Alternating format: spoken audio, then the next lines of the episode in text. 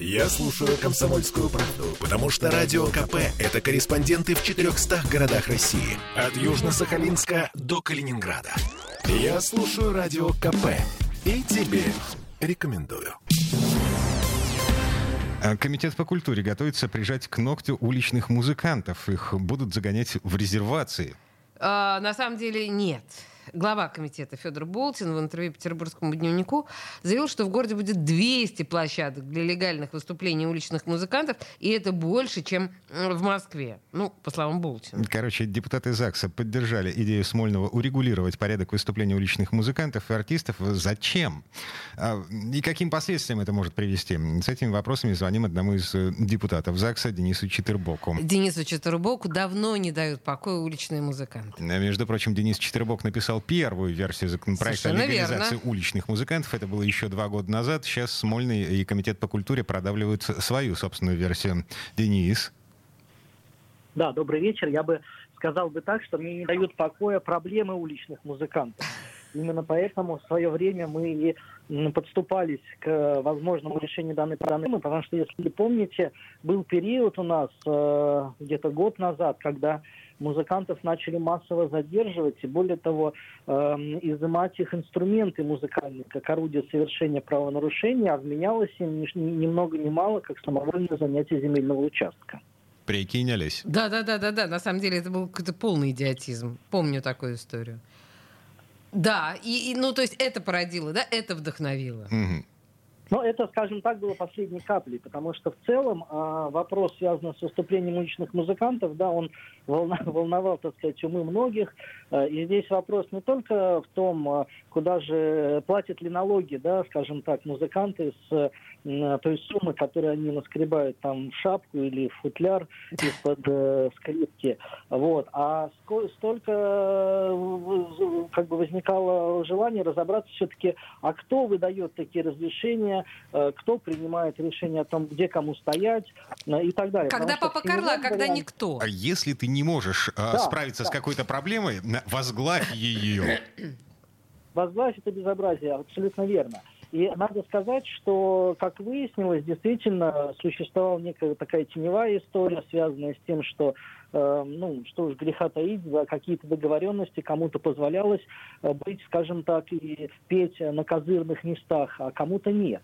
Вот этому надо положить конец и, безусловно, сделать так, чтобы э, вот эта история, она была управляемая, чтобы музыканты знали, э, где и как легально получить возможность выступить. И как теперь Вот. на козырных местах э, выступать музыкантам?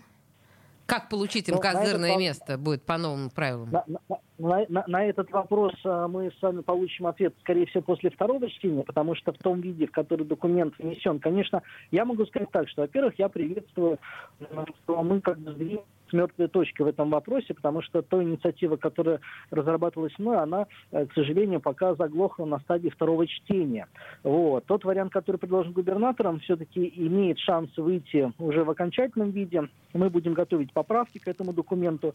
Но могу сказать, что получился некий такой пока усредненный вариант, то есть это первый шаг. Почему? Потому что есть э, как бы понимание, что часть э, мест будет заранее, э, так сказать, э, оговорен, да, и музыканты будут знать, где и куда подавать заявку. Вот. Но с другой стороны, э, часть моментов, оно все равно остается за рамками регулирования. Это понятно, потому что взять и все и сразу регулировать, наверное, будет неправильно. Надо посмотреть, как будет работать этот закон в таком вот первом приближении. Э, Его сравнивают с московским опытом, но это далеко не так, потому что самое принципиальное, э, и почему я буду голосовать за этот законопроект, он никоим образом не касается вопросов, э, ну, скажем так, цензуры, да, и этого не было и в моем законопроекте. Если мы посмотрим на опыт Москвы, то э, там при согласовании в том числе оговаривается репертуар, который может исполняться, это не что иное, как цензура в таком э, самом первом его приближении. То есть у нас не будет худсоветов, которые будут выдавать разрешения уличным Нет, музыкантам. законопроект, да, законопроект э, никаких худсоветов не предусматривает, и, на мой взгляд, это ну, принципиальный ключевой вопрос э, этого документа. Мгм. Но, эм, насколько я понимаю, на будущей неделе ЗАГС э, приступает к работе над этим законопроектом. Федор Болтин, ну так, немножко опережает время, да? Ну, надо сказать, что в среду планируется 5 октября рассмотрение этого документа в первом чтении.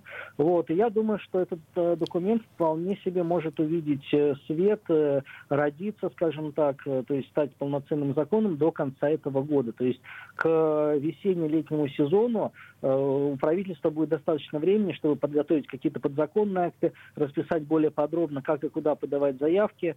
Ну, вот, и, в принципе, мы имеем все шансы летом э, посмотреть правоприменение этого закона и дальше двигаться в, с точки зрения правового регулирования этого вопроса. На причесанных музыкантов, э, таких легализованных уже. А, Денис, слушайте, а что касается локализации, вот эм, это все будет относиться только к центру города, к историческим районам Петербурга. 200, как... 200 мест Федор Болтин ну, обещает. Ну, смотрите, в, пер, в первую очередь, конечно, э, это все будет отталкиваться от э, тех уже сложившихся, да, нет, конечно, это по большей части центральная часть города, но не только центр, у нас э, есть достаточно там других районов, в том же самом Кировском районе есть там места настачек, э, ну, как правило, это ближе к э, станции метро. метро. Ну, станции да. метро в большинстве угу. случаев, да. Да, да, да, да. Поэтому, конечно, э, нельзя... Понятное дело, что подавляющее большинство точек это центр. Ну, потому что исторически так сложилось, и все-таки уличные музыканты,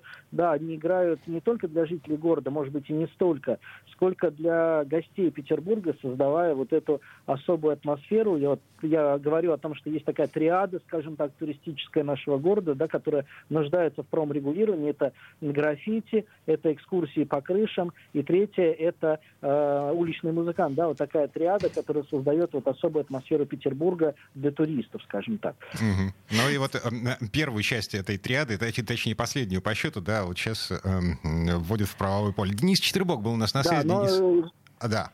Да-да-да. Спасибо. Спасибо. Mm-hmm. На самом деле мне очень нравится действительно эта триада, потому что она, мне кажется, вызывает больше всего раздражения у наших законотворцев на протяжении последних лет.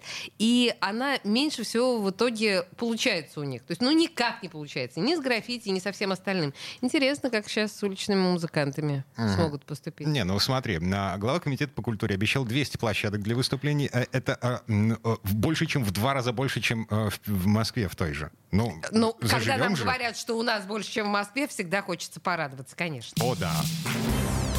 Темы дня.